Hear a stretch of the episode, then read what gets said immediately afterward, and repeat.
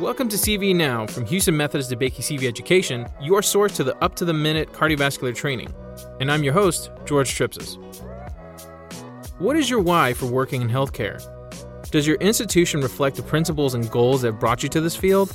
Today, we're exploring how institutions and leaders can tap into the idea of why to shape hospital culture to focus on the common good for patients and employees alike.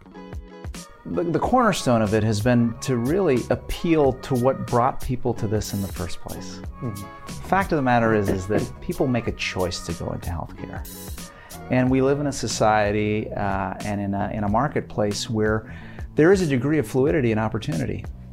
And people can choose to do something else, and yet the fact that they continue to be in healthcare in service of people's well-being, in service of restoring people to health who are ill, is something to work with. It's not something to take for granted. Dr. Conrad Vial is a cardiac surgeon and the chief physician executive operations for Sutter Health Bay Area, and he's dedicated his leadership career to putting why at the center of things. He sat down with Houston Methodist cardiac surgeon Dr. Moritz Weiler von Balemus to discuss the elements that interrogative healthcare systems need to get to why, the value of clinical leadership, and aligning goals and technologies to create institutional momentum. Good morning and welcome to this interview following Grand Rounds today with Dr. Vial from Sutter Health. It's a tremendous pleasure, Conrad, to welcome you here at the DeBakey Heart and Vascular Institute. Thanks.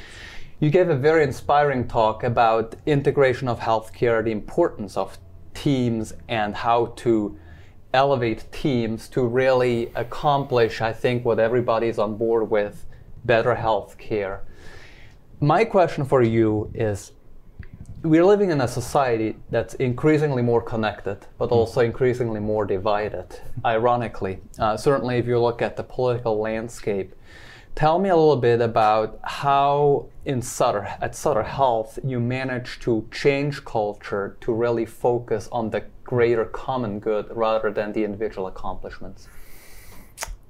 Thanks for the question. Well, this is not easy, and my desire is certainly not to represent that we've got every problem solved, because we're far from that. But I do think we've made a reasonable beginning. And the cornerstone of it has been to really appeal to what brought people to this in the first place. Mm-hmm. Fact of the matter is that people make a choice to go into healthcare. And we live in a society and in a marketplace where there is a degree of fluidity and opportunity. And people can choose to do something else. And yet the fact that they continue to be in healthcare in service of people's well-being, in service of restoring people to health who are ill, is something to work with. It's not something to take for granted.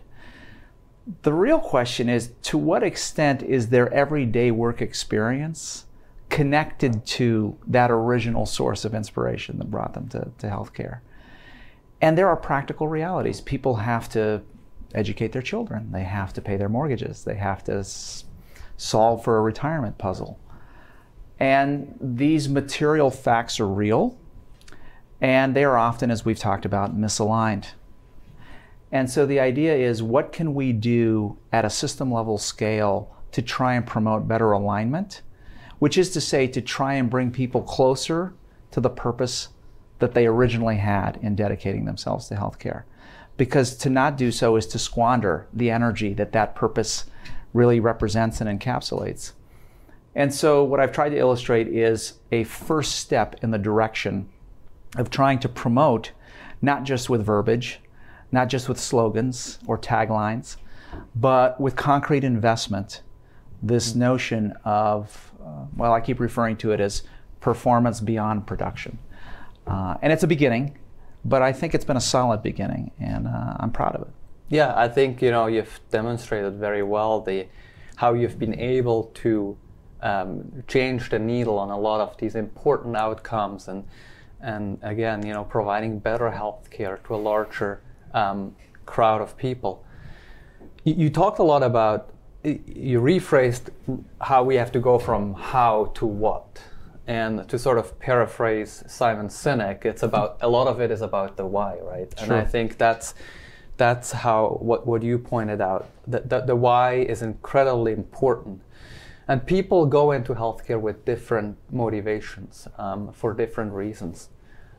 What has you, in your vast experience in sort of aligning providers within the healthcare system, what has been the strategy that you found most successful in really bringing the whys of people on the same page to create that momentum? You know, I appreciate that question a lot.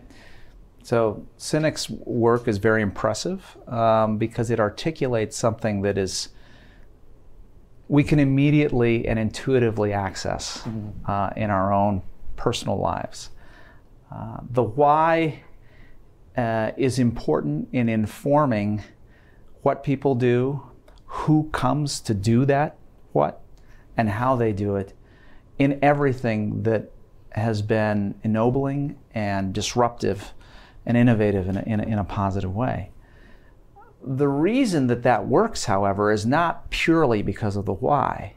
It's because the why is led with and followed upon by connecting the what's and the how always to that why. And where I think, to get back to your prior question as well, we have opportunity to improve is in helping people to be involved in work and in modalities of service and healthcare delivery that actually source the energy of that why that would otherwise be trapped and wasted. It's really about what you emphasize. It's about, you know, I talked about Coach Wooden's quote about people don't learn what you teach, they learn what you emphasize. A captain of industry who is, I think, did remarkable things in the 1990s in turning IBM around, Lou Gerstner, used to talk about people don't do what you expect, they do what you inspect. So again, just as leadership and team building is about finding the thing to emphasize in every sphere of why, what, and how, and emphasizing it in the right way, inspection is a form of emphasis. If you take inspection and you raise it up to a level that's almost philosophical, what we put energy behind, what we fund, is what we inspect, it's what we support, it's what we endorse, and it is instrumental in the results that we get. So for me, it's about why being at the center of things through very explicit and intentional, constant connection, including what we inspect. Yeah. Between those three important questions that Sinek puts in that order that is really so meaningful. It's very interesting, you know, you very eloquently put your entire talk essentially around relationships and how building and maintaining relationships is so important. And you practice in a corner of the United States close to the Silicon Valley that has really changed how we look up on relationships with all the social media, Internet of Things, Facebook connections, what have you. How do you think that has affected relationships in general, and how does that play a role or not in healthcare? Well, healthcare, I think, is famously or infamously behind other industries in lots of ways, including in the informatics and analytics space. And I say behind in the sense that there is a relatively large amount of inertia in the way of adopting and making meaningful new technologies. We talk a lot about catalysts or accelerators of adoption, for example, of digital means of engaging patients. And I think our focus again, and I'm gonna perhaps bore people with my insistence on this theme, but our attention is immediately drawn to the tool, to how cool the gizmo or the bright and shiny object is. And I think that's understandable, and it's even important, it's motivating. But I think reconnecting what this digital access is for the fulfillment of our why in healthcare becomes important. It becomes important not to leave in a tacit or implicit state, but to actually articulate explicitly. Digital patient engagement is about a way of reaching not just patients, but frankly people who have something to gain and something that they desire from healthcare professionals. It's about reaching them in a way that fulfills needs that go beyond the incidental and, frankly, even the transactional. So when you put it in that form, you recognize that this is a natural extension of what has always been true and what I hope will always be true about the art and science of caring for people. And we have to represent that authentically and compellingly. And that's a leadership challenge. That's a healthcare system challenge. That's a healthcare integration imperative to prove the value of integration, which I think right now is, frankly, in many ways under attack. You make so many really excellent points. Define leadership for me. Yeah, leadership is like other things that have been described as, you're not sure exactly how to define it, but you know it when you see it. You know, for me, it's about representing authentically and compellingly a reason to serve something bigger than yourself, and then inspiring, perhaps, and motivating, aligning incentives so that people will find ways to serve that thing that's bigger than themselves. It's about helping to take a team, of which you are a part, even if you are the designated leader, taking that team somewhere that on its own it might not otherwise go. And that takes art, it takes science, it takes management of expectation, it takes manipulation of perception, to be honest with you, at times. Fantastic. I'd like to take just a brief break to remind our audience that we are taking questions from the audience. Also, you can text DeBakey to 37607.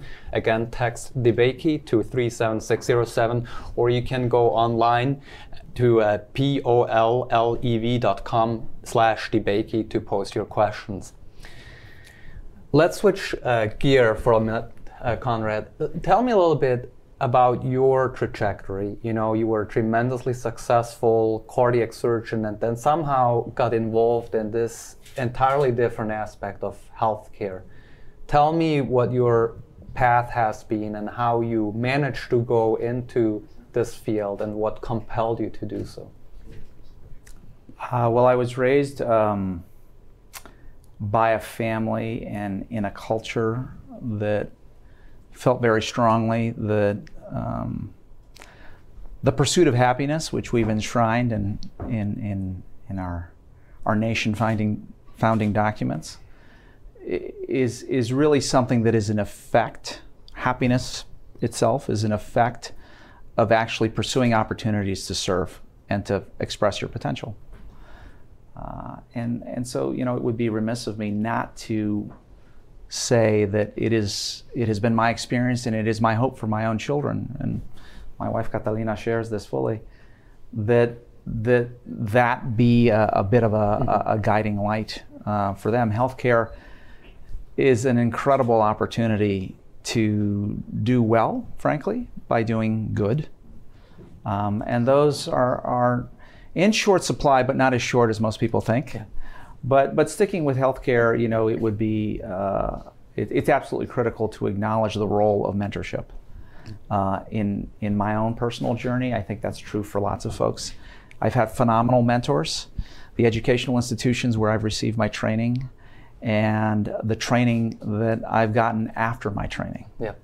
It has been all important in that regard. And to me, I'm not running away from practice. I'm not running away from something that has bored me or that I don't like or that, frankly, I don't feel that I made a contribution to. Clinical practice, I still do clinical practice. That is very much a one-to-one ministry, and I think there's a role for one-to-many as well. And so leadership is an extension of that. It's not a place to run away. It's not something to run away from or run away to. It's something that is a complement to clinical practice, and if you're fortunate enough to have an opportunity to make a contribution there, then it's a very rewarding experience. It's not without its frustrations, but it's very rewarding. I think you made a point that rings very true to a lot of healthcare providers, and that is that people have really provided care, probably make some of the best leaders in healthcare to really change the landscape because they have been walking the walk. Well, if you don't mind me interrupting you for a second, I want to underscore the point you just made. I think clinical leadership is indispensable. And again, creating explicit connectedness to why healthcare. And I want to be sure that I acknowledge, or that I represent, that in my opinion, clinical leaders are not only people who have clinical credentials behind their name. There are clinician leaders that come in many, many different kinds. There are the dyad partners to those clinician leaders who may not have a clinical credential after their name, but they are clinical leaders because of that partnership, because of the necessary interconnectedness of the delivery of healthcare and the enablement of healthcare delivery. And so I like to think of, you know, back in the day when I was growing up, we had Marcus Welby and other sort of symbols of what healthcare was, and it was about the great person. And it was about the equivalent of essentially a care plan that was inscribed on a marble tablet. Yeah. And what we have today is, I think, a need to move to the great team and to think of the image of a care plan for an individual patient or a population of patients more like a mosaic rather than a monochrome, if you will. And so I think your point about the indispensable nature of clinical leadership is one that deserves a lot of emphasis. With this, maybe let's go into a few questions that we have from the audience. One is, excellent talk. I appreciate the parallel between healthcare and aviation. What would you define as success with integration of healthcare in 5 to 10 years? Oh gosh, you know, the approach that, so I thank the author of the question for the question, and I thank them for the kind compliment. I'm not an aviator, but I do know some aviators, and I tried to check out with them whether I was anywhere in the ballpark in terms of creating the analogy. In terms of what healthcare integration looks going forward, we could get into a lot of details that we probably don't have time for right now, but I would say let's try and reach people where they are through whatever means are appropriate to serve the need they have in that moment, but to set them up in a relationship that will minister to the needs that they have over the course of their life. That means, from a healthcare operational and clinical integration perspective, acknowledging what is the right site for different kinds of care. Yeah. And really focusing on that rather than focusing on where the care is delivered right now from an expediency perspective, from a, frankly, even reimbursement perspective. It's a tall order, but it's important for us to get to that place. We talk about a shift to value in healthcare, a shift away from volume. I reject that notion. I reject the notion not because it doesn't have some value, but because I think there's a better way to express the sentiment.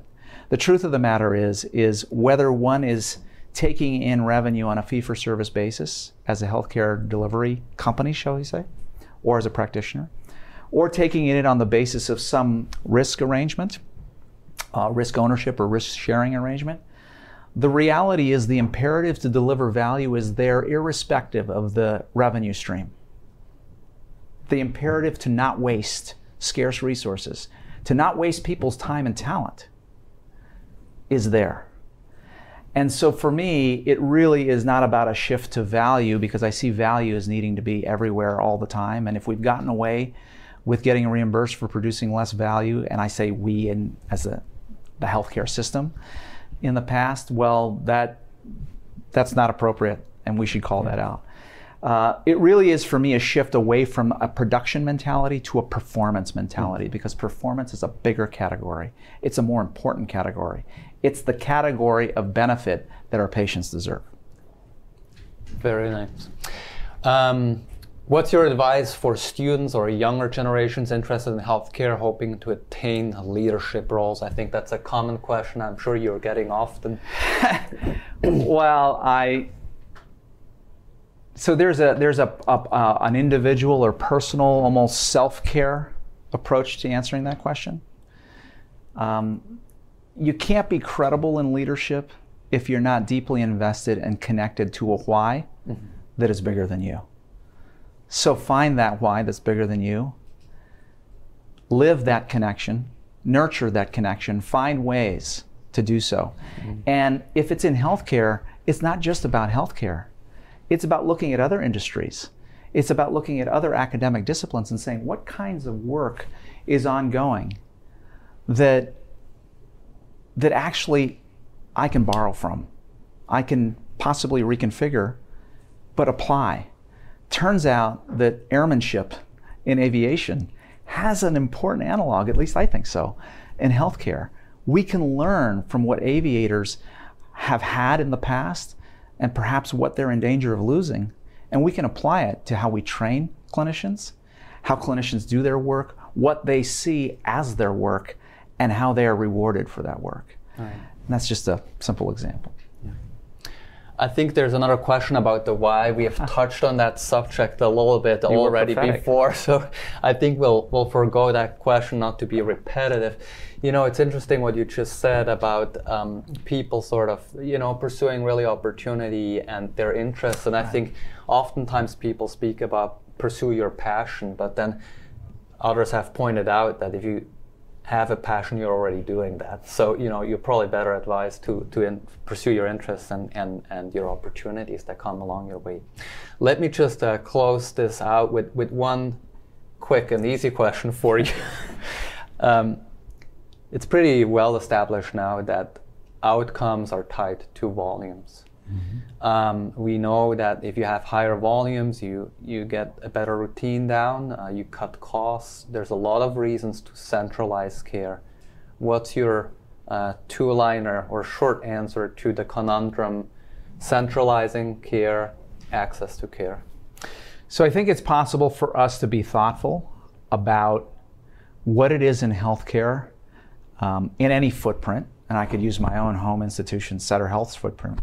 What is it about the care that we provide to the communities we serve that, based on the qualities of outcome, experience, and efficiency, need to be run at scale, because that's where the performance level that needs to be hit can be hit, and only through that way, mm-hmm.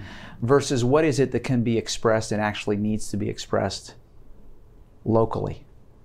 What is it that needs to be expressed on the basis of a standard, versus what is it that needs to be based on more of a customized approach? Mm-hmm.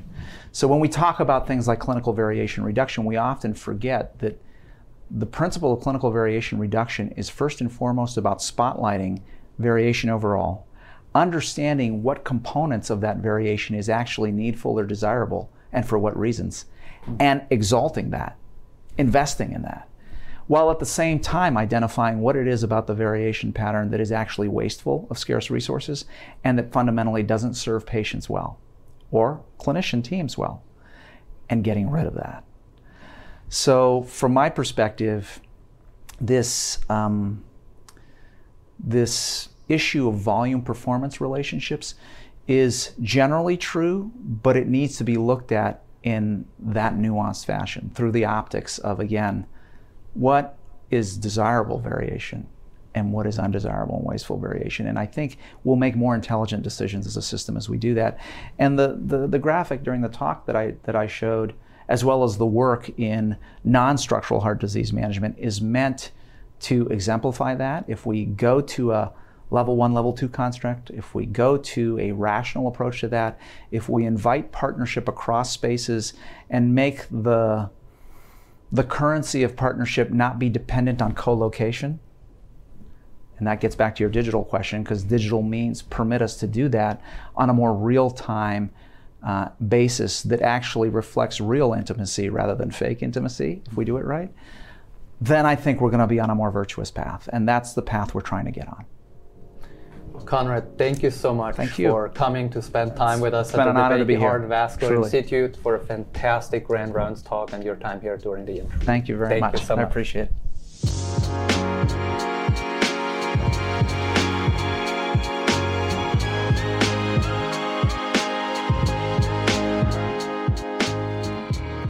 How does your workplace reflect personal why? Did you agree with Dr. Vial's assessment? We would love to hear from you and continue the discussion, so send us your tweets at DeBakeyCVEDU using the hashtag CVNow. Check out the show notes to get the links to the video of this interview along with Dr. Vial's full Grand Round lecture, Proving the Value of Integrated Healthcare, the New What is How. Thank you again for listening, and if you like what you heard, please subscribe to our channel and leave us a review. And be sure to follow DeBakey CV Education on Twitter, Facebook, and YouTube for more fascinating cardiovascular content.